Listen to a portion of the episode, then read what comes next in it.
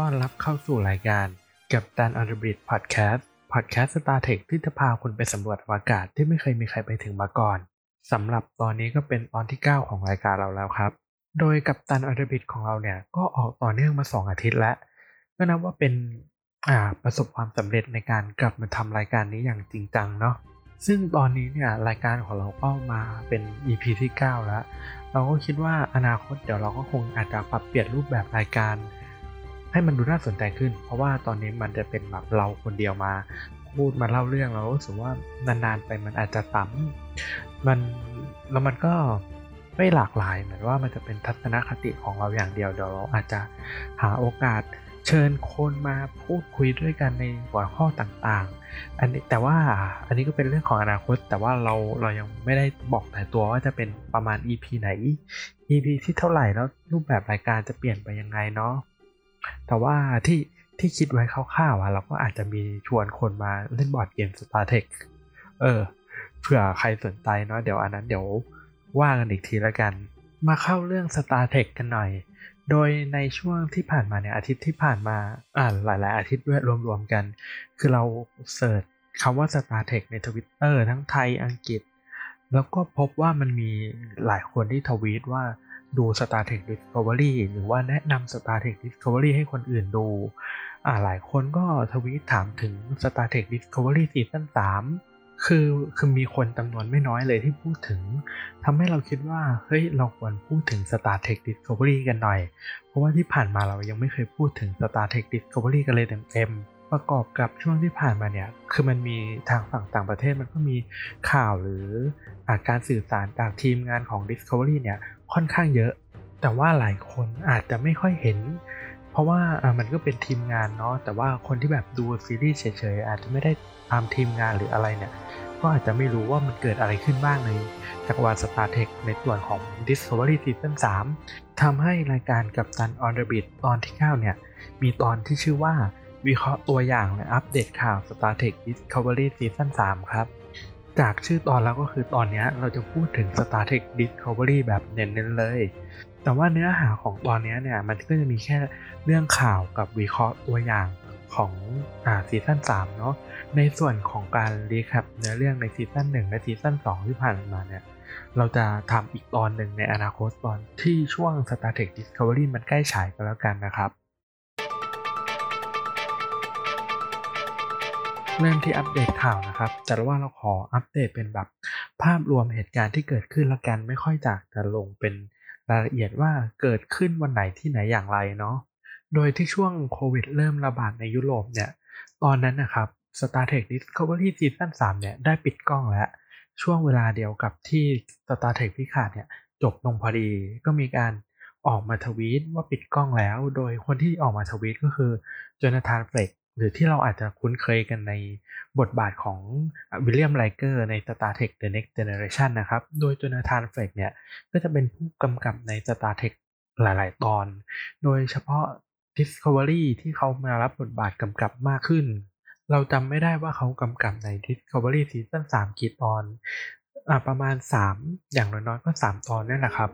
โดยเขาจะกำกับในช่วงตอนต้นของซีซั่นกับตอนปลายของซีซั่น โดยในช่วงเวลาเดียวกับที่เขากำลังถ่ายทำ Star Trek Discovery อยู่เนี่ย เขาก็ต้องรับบทบาทเป็น William Riker ใน Star Trek Picard ด้วยเหมือนกัน อันนี้ขอเล่าเสริมนิดหน่อยละกัน คือใน Star Trek Picard ตอนสุดท้ายของซีซั่นหนึ่งเนี่ยมันจะมีฉากที่ William Riker เนี่ยซึ่งตอนนั้นเขามียศเป็นกัปตันแล้วเนี่ยนำกองทัพยานของ Starfleet เนี่ยเข้ามาช่วย Picard แต่ในตอนนั้นเองเนี่ย Jonathan Frakes อะกำลังกำกับ Star Trek Discovery ซีซั่น3 อยู่ ซึ่งกองถ่ายของ Discovery เนี่ยมันจะอยู่ที่อเมริกา แต่ว่ากองถ่ายของพิคาดเนี่ยมันจะอยู่ที่อังกฤษทำให้ซีนที่เขาต้องมาเป็นกัปตันยานเนี่ยเขากำกับตัวเองแสดงเอง แล้วเขาก็เลยใช้ฉากของยาน Discovery เนี่ยมาเป็นฉากสำหรับยานของตัวเขาเองใน Star Trek พิคาดด้วยเหมือนกัน อันนี้ก็อยากให้ทุกคนลองไปดู Star Trek พิคาดตอนที่ 10 เนาะมันก็จะเห็นว่า เอ้ยเซตเซตกองถ่ายอันเนี้ยมันคือกองถ่าย Discovery ครับ แล้วก็หลังจากที่อ่าจนาธานเฟกเขาก็ได้มาอัปเดตว่าเฮ้ยปิดกองแล้วอะไรแล้วเนี่ย นักแสดงนั้นก็เริ่มทวีตแล้วว่าเออปิดกองแล้วอย่างนั้นอย่างนี้ แล้วหลังจากนั้นไม่นานเนี่ยพอโควิดเริ่มระบาดหนักเขาก็เลยจะมีคำสั่งออกมาว่าให้อ่ากักตัวทำงานอยู่ที่บ้าน ทางฝั่งทีมงาน post production เนี่ยเขาก็เลยมาอัปเดตเรื่อยๆว่าเฮ้ยกำลังตัดหนังที่บ้านนะอ่าทาง composer เนี่ยก็อัปเดตว่ากำลัง ทำอ่าดนตรีประกอบอยู่ที่บ้านเหมือนกัน โดยเรื่องราวที่เกิดขึ้นเนี่ยมันจะอยู่ประมาณช่วงประมาณปลายเดือนเมษาถึงต้นเดือนพฤษภา คือ process ของการทำงานอะ่ะมันยังดำเนินการอยู่เรื่อยๆ แต่ว่ามันอาจจะมีความล่าช้าเล็กน้อยก็คืองาน post production เนี่ย การที่ไม่ได้เข้าสตูมันค่อนข้างทำได้ลำบากมากกว่าเดิม ก็เลยอยากจะให้ทุกคนที่กำลังรอ Star Trek Discovery Season 3เนี่ย รอต่อไป เพราะเราคิดว่ามันก็คงน่าจะมาสักช่วงประมาณเดือนกันยาเหมือนที่เคยซีซั่นหนึ่งออกประมาณนั้นนะครับ ในทางฝั่งของนักแสดงเนี่ยก็มีการออกมาพูดถึงบทบาทของตัวเองมากขึ้น ล่าสุดคือสันครูที่รับบทเป็นคุณหมอฮิวเนี่ยก็ออกมาพูดถึงบทบาทตัวเองไว้ว่าในซีซั่น3เนี่ยตัวละครฮิวเนี่ยจะเปลี่ยนแปลงไปอย่างมาก คือในซีซั่นหนึ่งเนี่ยเขาก็จะเป็นคู่กับ Stamets แล้วเขาก็เสียชีวิตใช่ไหมพอซีซั่นสองเนี่ยเขาก็สามารถฟื้นกลับมาได้ก็คือผ่านจากโลกแห่งความตายมาแล้วแล้วมันมีอาการของ mental ก็คืออ่าเรื่องภาวะจิตใจที่ล้มเหลวมากๆ ก่อนที่มันจะดีขึ้นในตอนสุดท้ายของซีรีส์เขาก็เลยมาบอกว่าในซีซั่น3เนี่ยตัวละครที่มันเผชิญมาแล้วทุกเหตุการณ์ในชีวิตเนี่ย มันจะเอาสิ่งเหล่านั้นมาประกอบเป็นตัวละคร Hugh ที่ดีขึ้นกว่าเดิม แล้วก็พัฒนากลายเป็นคุณหมอที่ดีขึ้นกว่าเดิมด้วย ซึ่งอันนี้เราก็น่าจะรอติดตามดูว่า character เนี้ยจะพัฒนาต่อไปเป็นยังไง ในส่วนของโปรดิวเซอร์เนี่ยล่าสุด Akiva Goldsman ที่จะเป็นโปรดิวเซอร์ของ Star Trek Picard เนี่ยเขาก็ได้พูดถึง Star Trek Discovery Season 3 ไว้ว่า มันจะเป็นเรื่องราวอ่า post federation ก็คือที่ผ่านมามันก็จะเป็นเรื่องของสหพันธ์มาโดยตลอด แต่ว่าซีซั่น3เนี่ยเรื่องมันไปไกลกว่านั้น คือทีมงานคิดภาพขึ้นมาว่า อนาคตเนี่ยหลังจากสหพันธ์เนี่ยมันควรจะเป็นอะไรกันแน่ คือสหพันธ์มันคงไม่อยู่ยงคงกระพันขนาดนั้น พวกเขาก็เลยใช้อันเนี้ยเป็นไอเดียแล้วก็เป็นโจทย์ในการทำ Discovery Season 3 ครับ และทั้งหมดเนี้ยก็จะเป็นเรื่องราวที่เกิดขึ้นในช่วง 2-3 เดือนที่ผ่านมาครับ ทีมงานพูดอะไรพูดกับพูดอะไรอะโปรเซสตอนนี้เป็นยังไงถึงไหนละ ก็จะมีประมาณนี้ แล้วเดี๋ยวหลังจากนี้ก็จะเป็นในส่วนของการวิเคราะห์ตัวอย่างของ Star Trek Discovery Season 3 ครับ โดยตัวอย่างของ Star Trek Discovery Season 3 เนี่ย มันออกมาครั้งแรกประมาณปลายปี 2019 แล้วมันก็มาออกอีกครั้งหนึ่งประมาณ อ่าเดือนเมษาหรือมีนาเนี่ยแหละถ้าเราจะไม่ผิด แต่ว่าไอตอนที่มันออกมารอบใหม่ประมาณเดือนมีนาเนี่ย มันไม่ได้ต่างจากตอนปลายปี 2019 มากนัก มันมีซีนเพิ่มมานิดเดียว ซึ่งเราว่ามันไม่ได้มีผลอะไรมากก็คือมันเป็นซีนเดิมที่แช่กล้องนานขึ้น ตอนนั้นเราก็โดนแบบโดนสับขาหลอกเราคิดว่ามันเป็นตัวอย่างใหม่ แต่สำหรับใครที่ยังไม่ได้ดูเนี่ย เดี๋ยวเราจะแปะลิงก์เข้าไปด้วยว่าเฮ้ยเราไปดู Star Trek อ่าตัวอย่างมาได้ที่นี่แล้วก็มาฟังพอดแคสต์แล้วก็เทียบช็อตไปเลยนะ ว่าแบบเฮ้ยภาพมันจะเป็นอะไรยังไง ขอทั้งความนิดหน่อยละกัน จริงๆ ความหมายของมันคือขอสปอยนั่นแหละ ใครที่ยังไม่ได้ดู ก็ต้องไปดูก่อน เพราะว่าอันนี้ก็จะเป็นตอนที่พูดถึงซีซั่น3ยังไงก็หลีกเลี่ยงการ spoil ไม่พ้นเนาะขอไป recap สั้นๆละกัน คือใน Star Trek Discovery Season 2 เนี่ย ตอนสุดท้ายของมันชื่อตอนว่า Such Sweet Sorrow Part 2 โดยในตอนนี้เนี่ย อ่ายาน Discovery ก็จะต้องสู้กับยานของ Section 31 เนาะแล้วก็จะมีคนอื่นมาช่วยสู้มากมาย แล้ว Michael เนี่ย ก็จะใส่ชุด Red Angel เพื่อเปิดอ่ารูหนอน แล้วพายาน Discovery เนี่ย หนีจากการโจมตีของ Section 31 ไปยังโลกอนาคต เพื่อปกป้องข้อมูลต่างๆ ที่อยู่ในยาน Discovery ไม่ให้ถูกอ่าจักรกลเนี่ยยึดครอง ซึ่งปลายทางของรูหนอนในครั้งนี้เนี่ย มันคือช่วงปลายของศตวรรษที่ 32 ก็คือเป็นระยะเวลา 930 ปีหลังจากช่วงเวลานั้นของ Star Trek Discovery นะครับ คือมันหายมาวูบเดียวเลยจากปี 2000 กว่าๆเนี่ย ก็กลายเป็นเป็น 3,000 กว่าๆซึ่งทั้งหมดทั้งมวลมันก็นำมาสู่เหตุการณ์ที่จะเกิดขึ้นในซีซั่น3นะครับ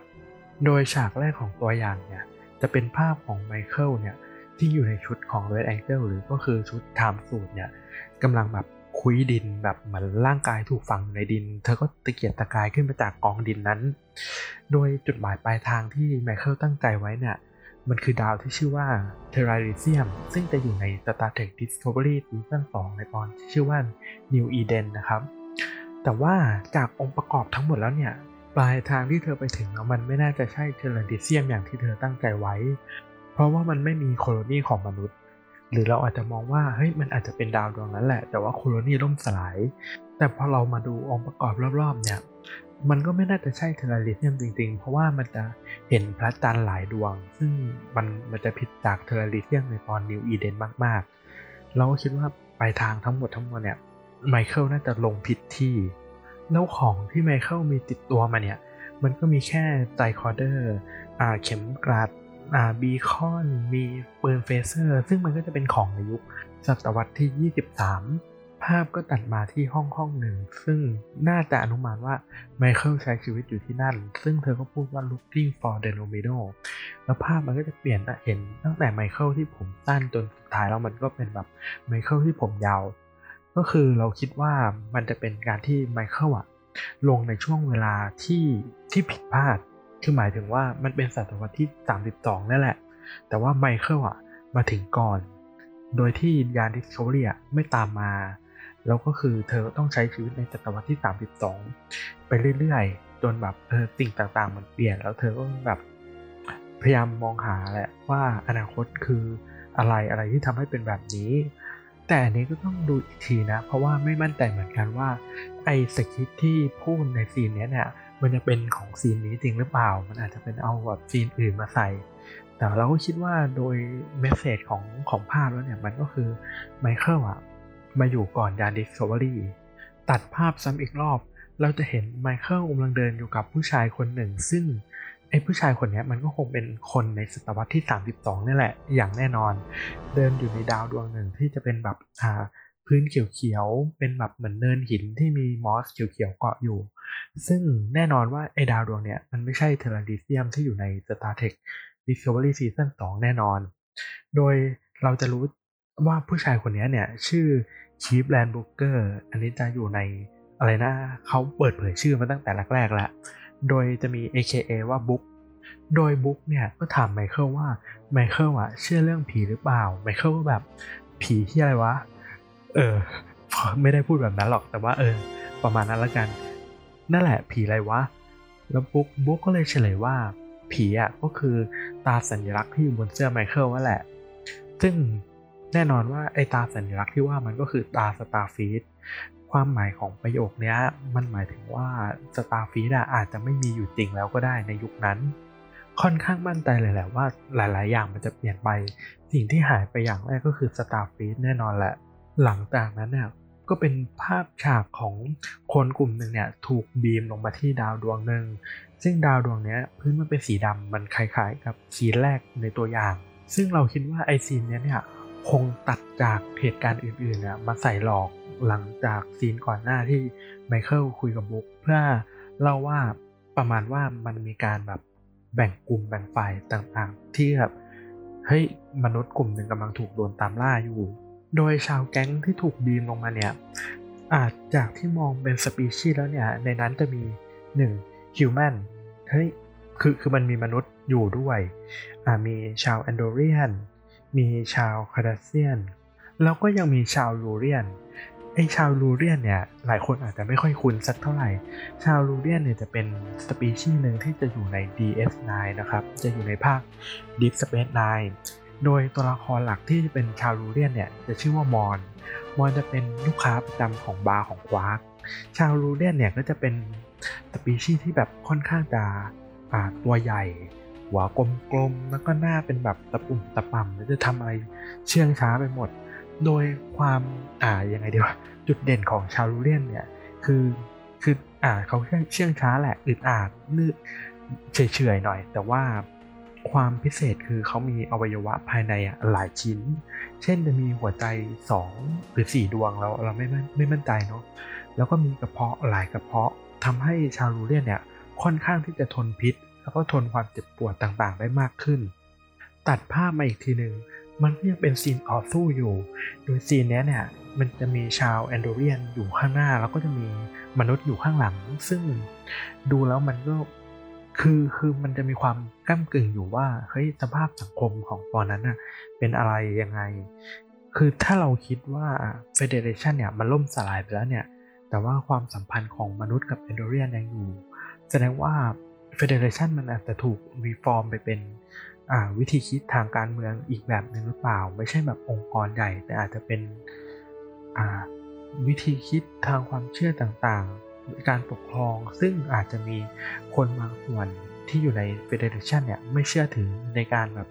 ดูแลในระบบนั้นอีกแล้ว อันนี้ก็ถือว่าเดาเดานั่นแหละ วิเคราะห์แบบเดาๆแล้วกัน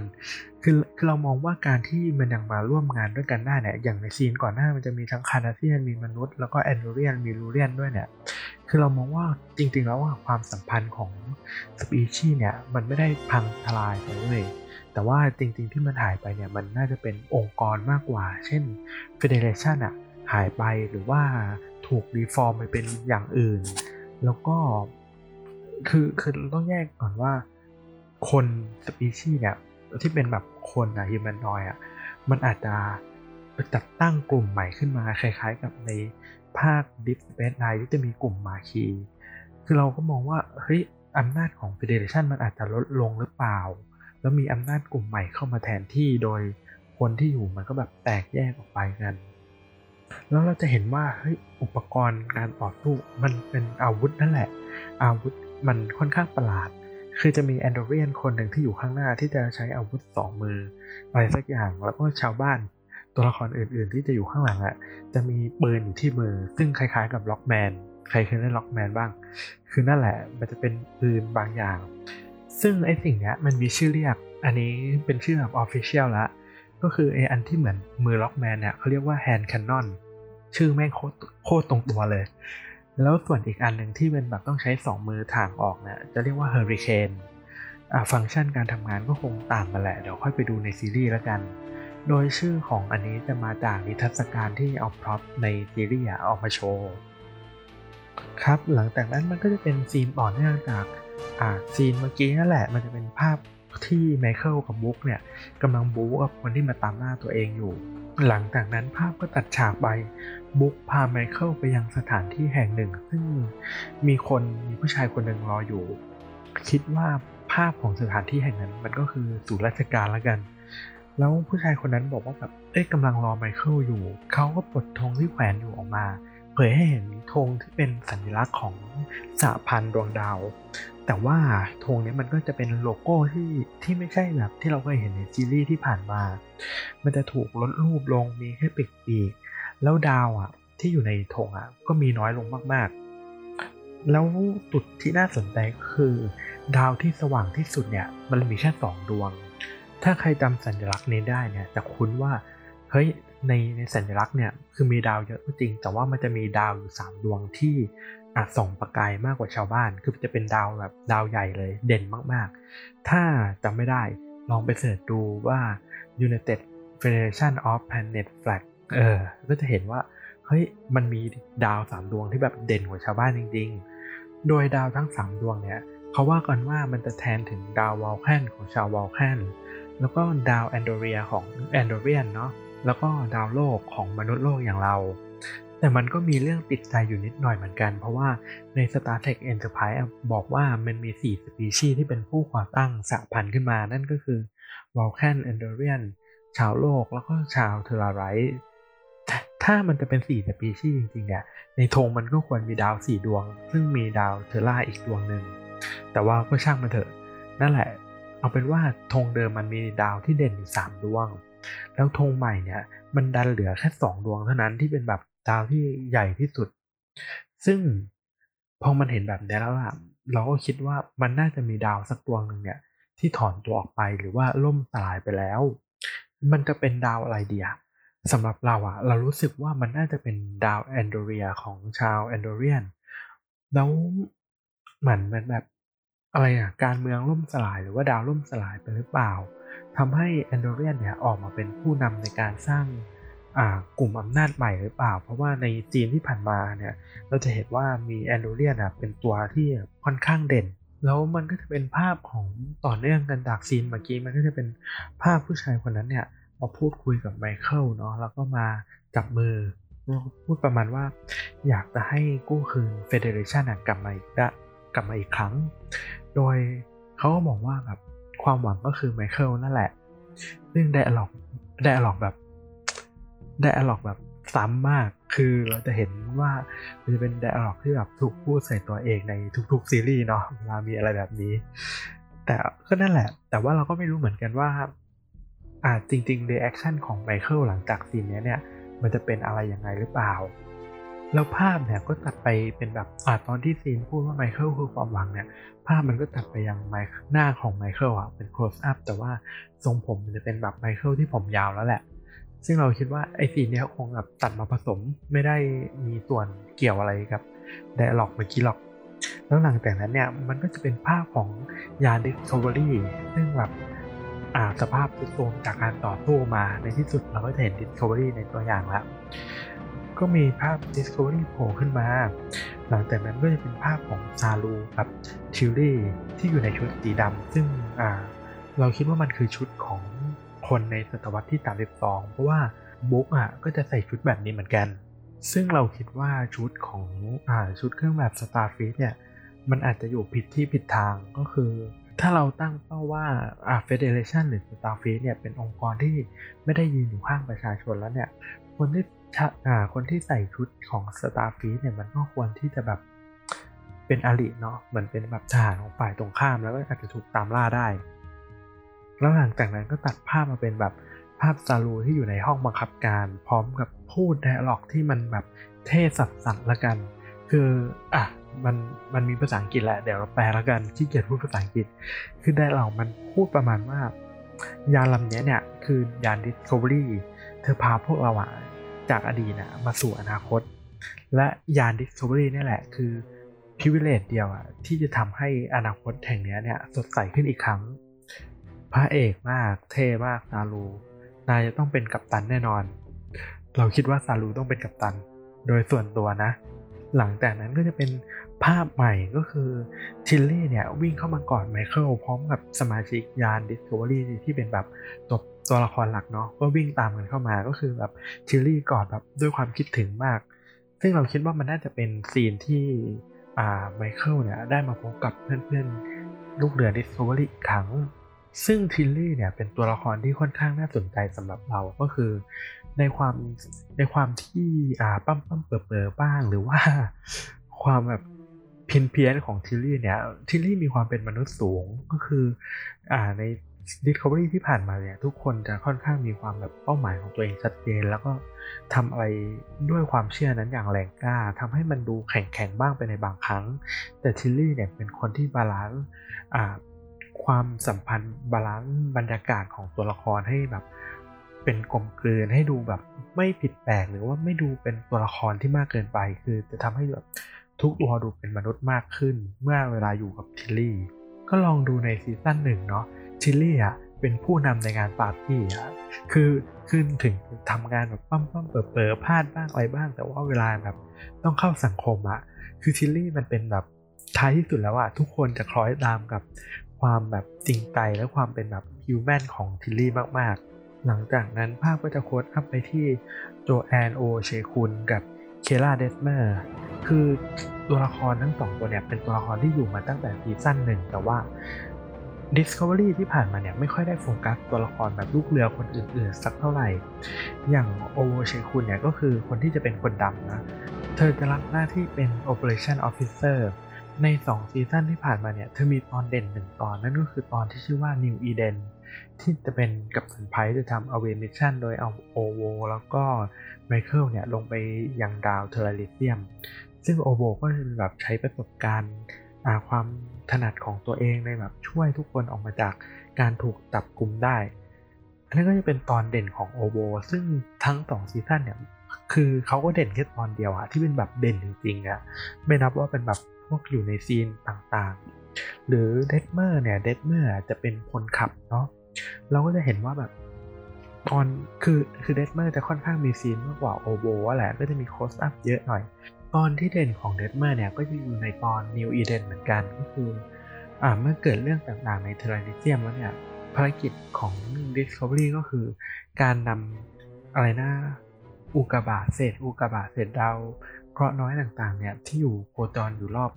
ดาวเทอร์ราลิเซียมเนี่ยให้หลุดพ้นวงโคจรของดาวไม่ให้ตกลงมาสู่ดาว ซึ่งสิ่งที่คิดไอเดียขึ้นมาได้ก็คือการที่จัมยาน Discovery ไปอยู่กลางวงแหวนของดาวต่างๆ ของดาวเทอร์ราลิเซียมแล้วให้เดทเมอร์เนี่ยขับยาน Discovery เนี่ยสร้างเป็นแบบโดนัทผ่านแบบแรงดึงดูดของดาวเคราะห์น้อย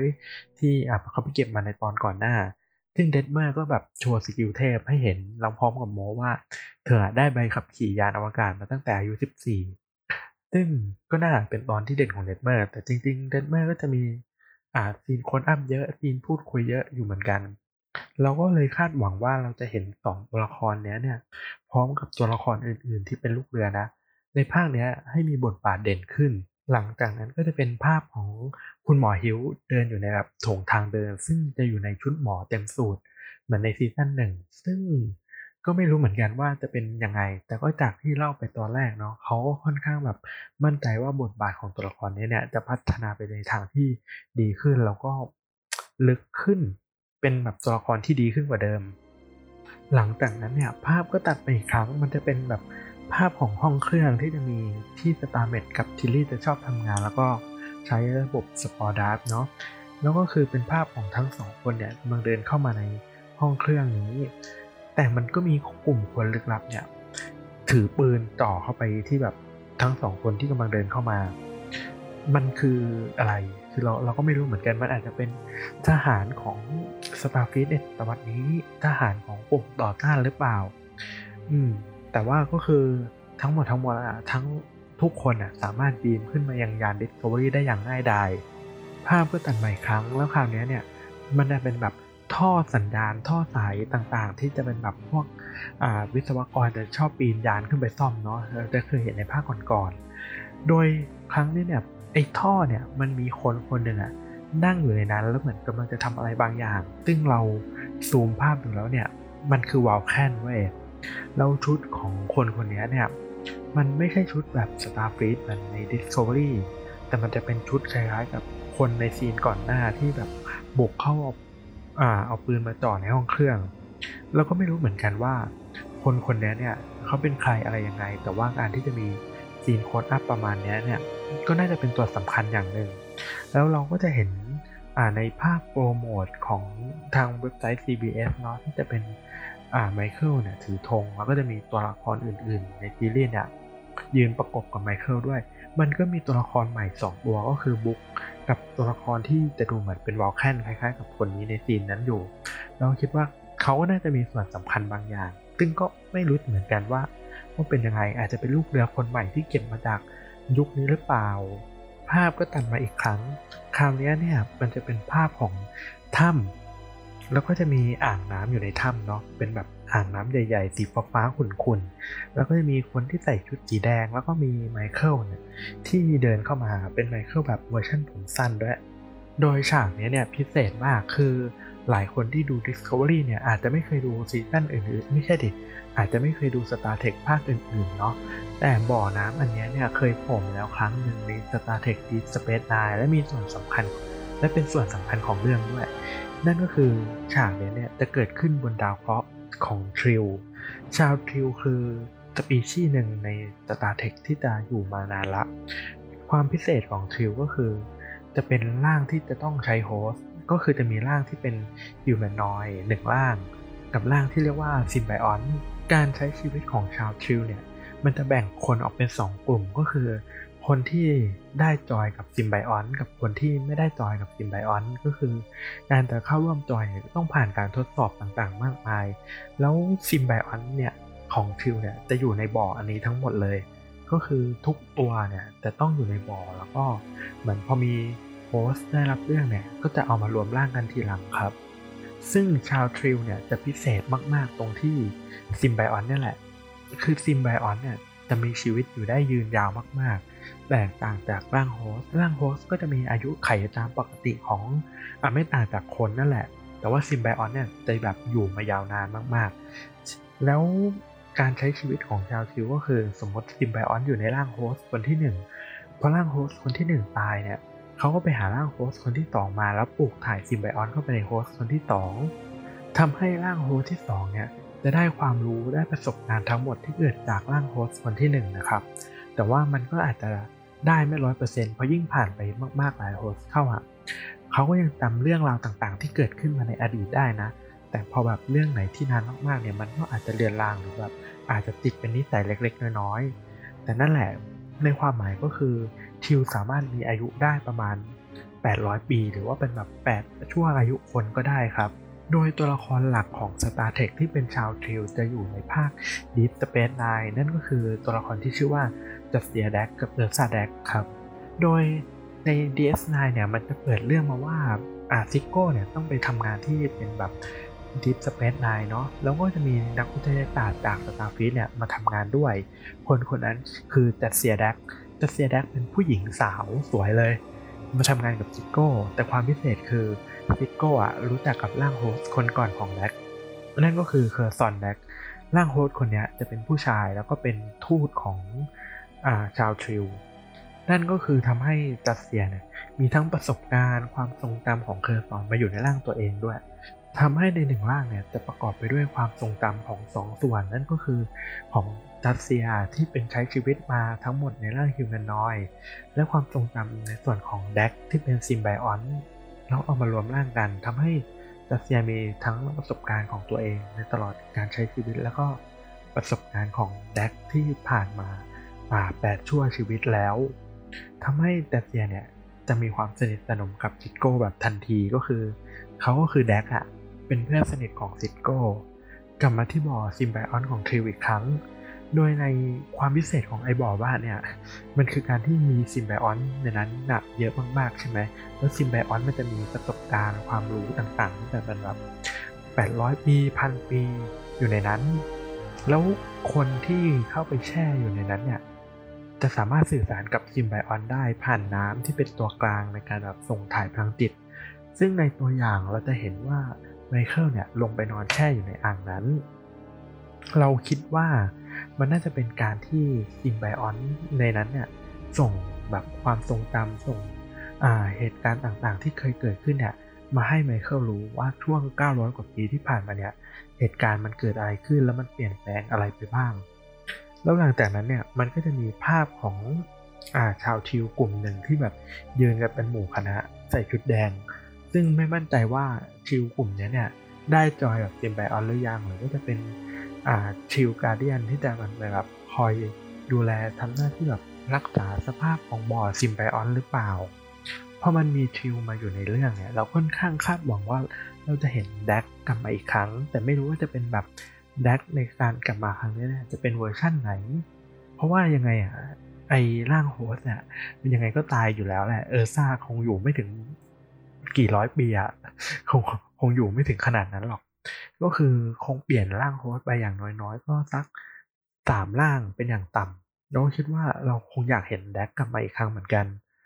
มันคงแบบให้ให้อะไรที่แปลกไปมากขึ้น ครับ อันนี้ก็จะเป็นภาพจากตัวอย่างของ Star Trek Discovery Season 3 เนาะแต่ใครที่ฟังมาถึงตรงนี้แล้วแบบเราต้องขอโทษด้วยจริงๆ เพราะว่าไอ้ที่เราดูมา มันเป็นคลิปของเวอร์ชันเก่าเว้ย อันที่เราจะแปะไปมันจะเป็น Official ที่จะอยู่ในเว็บ StarTech ซึ่งคลิปที่อยู่ในช่อง Official เนี่ย ภาพมันจะจะไม่ตรงกับที่เราเล่า แต่ว่าก็คือหมายถึงว่าการลำดับภาพ เพื่อเล่าเรื่องในตัวอย่างจะไม่ตรงกับที่เราเล่า เพราะว่าอันที่เราเล่ามันจะเป็นตัวอย่างที่เคยปล่อยมาแล้วครั้งแรก แต่ว่าเหมือนเมื่อกี้เราไปค้นดูแล้วเราพบว่าเฮ้ยไอ้ลิงก์ที่ปล่อยมาครั้งแรกอะ่ะ มันหายเว้ย มันก็จะเป็นลิงก์นี้อันนี้แทนที่จะเป็น Official ที่อ่าทุกคนดูได้ อันอันนั้นไม่รู้ว่าความละเอียดเป็นยังไงไอไอไอของที่แบบอันเก่าเนาะก็เอาเป็นว่าทุกคนก็ฟังแล้วกัน แล้วก็แบบเออจำภาพไปดูแล้วก็เปรียบเทียบเอาเองเนาะอันนี้ต้องขอโทษจริง ๆ ที่มันแบบลืมเช็คก่อน เพราะว่าเมื่อกี้อ่านอ่านไปแล้วก็แบบมาเปิดแล้วก็มาเช็คดูแล้วก็พบว่าอ้าวกูเล่าในของคลิปเก่าว่ะ ครับ อันนี้ก็จะเป็นวิเคราะห์ตัวอย่าง Star Trek Discovery Season 3 นะครับ ใครที่เคยดูซีซั่น1ซีซั่น2แล้วเนี่ย เราก็อยากให้ดูซีซั่น3 ต่อ แล้วก็ลองมาฟังวิเคราะห์อันนี้ดูก็ได้นะครับ เผื่อที่จะแบบสนุกขึ้นตอนที่ดูซีซั่นสามจริงๆ เพราะว่าแล้วว่ามันก็จะมีอะไรที่ที่มีของเก่าโผล่มาอย่างเช่นเรื่องทริวที่หลายคนอาจจะไม่รู้ นอกจากตัวอย่างอันนี้แล้วเนี่ย เราอยากจะแนะนำให้ทุกคนลองไปดู Star Trek Short Tech จะอยู่ใน Netflix เหมือนกันนี่แหละ แต่แต่จะอยู่ในหมวดเทเลอร์ของ Discovery เนาะมันจะมี Short Tech ก็คือจะเป็นหนังสั้น จะมีตอนหนึ่งที่ชื่อว่า Calypso มันจะเป็นเรื่องราวของชายคนหนึ่งที่ติดอยู่ในยาน Discovery ซึ่งความน่าสนใจของตอนนี้คือ มัน set up timeline ในเรื่องไว้ว่าเป็นศตวรรษที่ 33 ก็คือ อนาคตยิ่งกว่าเรื่องราวที่จะเกิดขึ้นในซีซั่น3แล้วบนยาน Discovery เนี่ยไม่มีคนอยู่เลยเว้ยคือลูกเรือทั้งหมดเนี่ยไม่มีมีแค่ยาน Discovery กับผู้ชายคนนี้ ซึ่งมันน่าสนใจในที่นี้คือ คือดูเพื่อให้รู้ว่ามันเป็นปลายทางของยาน Discovery ละกัน อันนี้ก็ลองไปดูกันได้นะครับ มันประมาณ 15 นาที และนี่ก็เป็นทั้งหมดของรายการ Captain on Bridge ตอนที่ 9 ครับ เราก็จะวิเคราะห์แล้วก็มีอัปเดตข่าวประมาณนี้เนาะในส่วนของการ recap ในเรื่องของ Discovery ทั้ง2ซีซั่นที่ผ่านมาเนี่ยเดี๋ยวช่วงใกล้ๆซีซั่น3จะฉายเนี่ยเดี๋ยวเราจะเอามาสรุปเล่าอีกทีหนึ่งแล้วกัน เดี๋ยวระหว่างนี้เราอาจจะขอกลับไปดูซ้ำอีกสักรอบ 2 รอบทั้ง2ซีซั่นเพื่อแบบเพื่อความชัวร์หรือใครที่ไม่อยากฟังสรุปเล่าเนี่ยก็สามารถไปดูอีกรอบหนึ่งก็ได้นะ อีกหลาย ๆ รอบก็ได้แล้วว่ามันมีเวลาเหลือเฟือที่จะจะได้ดูซ้ำเพราะเราคิดว่าคงอย่างเร็วนะ คงจะเป็นช่วงเดือนตุลากันยานี่แหละที่จะกลับมาฉายอีกครั้งหนึ่งใครที่ฟังพอดแคสต์นี้จบแล้ว แล้วก็ไปดูตัวอย่างมาแล้วเนี่ย คิดเห็นยังไงว่าแบบเฮ้ยไอที่เราเล่ามันอาจจะเป็นแบบนี้หรือเปล่าหรือว่า คิดว่ามันจะเป็นอย่างอื่นเนี่ยก็มาพูดคุยกันได้ผ่านแฮชแท็ก COTBPod นะครับ หรือว่าจะรีพายกลับมาที่ Account Twitter เราก็ได้ คุยได้ตลอดแหละว่าแบบเฮ้ยคิดอะไรยังไง หรือใครที่คิดว่ามันมีท็อปิกไหนที่น่าสนใจเนี่ย ก็เอามาแชร์กันได้นะเพื่อที่จะได้เล่าใน EP ถัดๆไป หรือใครที่รู้สึกว่าเฮ้ยประเด็นนี้กูอยากเล่ามากเลย ก็ก็ติดต่อมาก็ได้มาเป็นแบบมาจอยมาเล่าแบบมาเล่าด้วยกันหรือมาคุยกันอะไรเงี้ยอาจจะเป็นสักสักตอนหนึ่งของรายการเราก็ได้ครับ ก็ขอขอบคุณทุกคนที่ฟังมาจนถึงตอนนี้นะครับ หลังจากนี้ก็ขอให้ดู Star Tech ให้สนุกครับ